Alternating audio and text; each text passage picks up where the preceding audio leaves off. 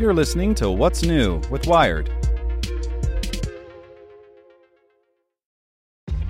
This episode is brought to you by ShipStation. You know, some things take a lot of work, like sending little robots to far off distant planets. And just as that's challenging, so too is running a successful e commerce business, especially when there's so much to do. So I want to introduce you all to ShipStation. Now, I love using ShipStation because of its easy to use dashboard, which makes managing orders and printing labels a breeze and super smooth. Oh, and the customer service is just out of this world.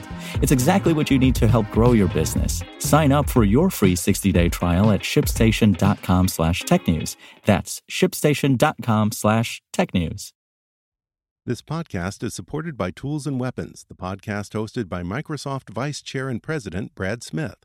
Each episode features insight you won't find anywhere else from the center of the conversation surrounding emerging technologies like AI. Right now in the podcast, you can hear a special episode where Brad Smith lays out Microsoft's vision for a vibrant marketplace driving the new AI economy.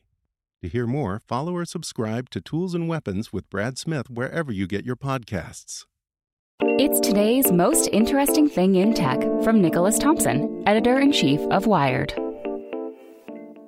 Support for this podcast and the following message comes from TD Ameritrade. Meet their newest trading platform, Thinkorswim Web. It has all the essential tools and strategies in a streamlined interface. No download necessary. Thinkorswim Web. Trading streamlined.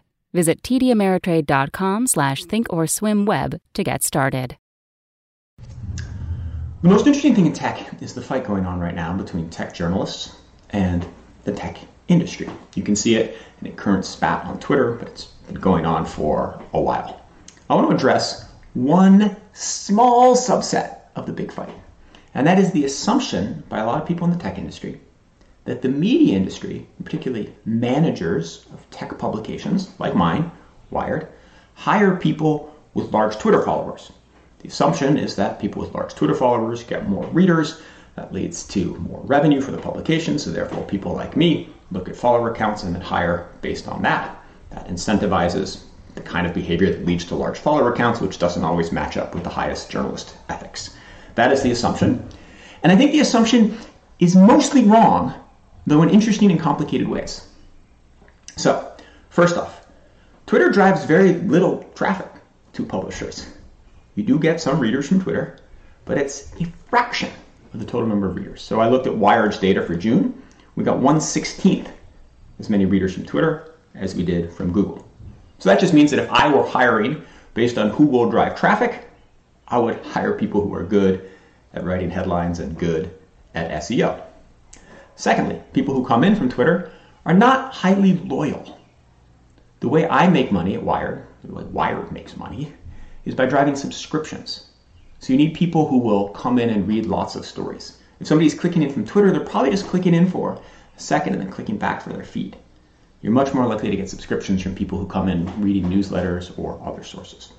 So that's just to say that for a manager of a tech publication, Twitter trafficker is valuable, but Twitter traffic is not the most valuable thing. Okay, so what? It's still valuable. Does the incentive still work that way? Yes and no. So when I'm hiring or when I'm identifying who to hire, of course, it's entirely likely that I will look at the Twitter feed. And of course, somebody with a lot of followers and a lot of engagement is more likely to get on the radar of someone who runs a tech publication. So having an engaged Twitter following can certainly help. It is also true that there are many reporters who use Twitter in smart ways.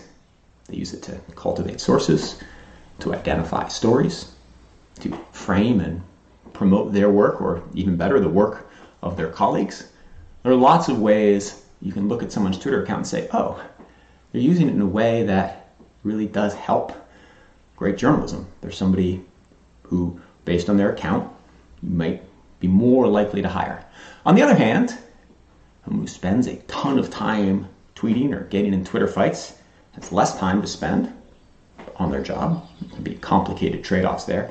And then, most importantly, one thing that I certainly look at, I'm sure other managers look at, is how much loyalty does a person have to their social media presence versus their day job? one of the things that happens in journalism is reporters very focused on building up their follower count or their feeds will, for example, tweet out their scoops before they write them, thereby driving down traffic to the publication, though increasing the number of followers they have. So there's all kind of behavior that people can have that will be a disincentive to hire them. So net net, Twitter is a small driver of traffic, but it can be a positive thing when I'm evaluating candidates, but it can also be a negative thing. So, my concluding thought the assumption that so many people in the tech industry have that the people who hire tech journalists are hiring based on Twitter accounts, not true. It's much more complicated than that. All right, there's a whole much bigger debate that this is just a small part of. I'll address some of that later, but that's it for now. See you tomorrow. Get more great stories from Wired in our daily newsletter. Sign up at wired.com/daily.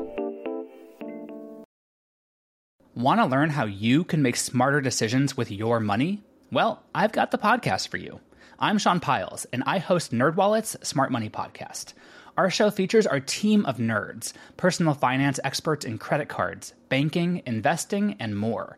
And they'll help you make the most of your money while cutting through the clutter and misinformation in today's world of personal finance.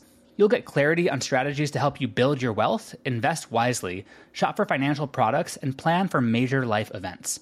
Listen to NerdWallet's Smart Money Podcast wherever you get your podcasts.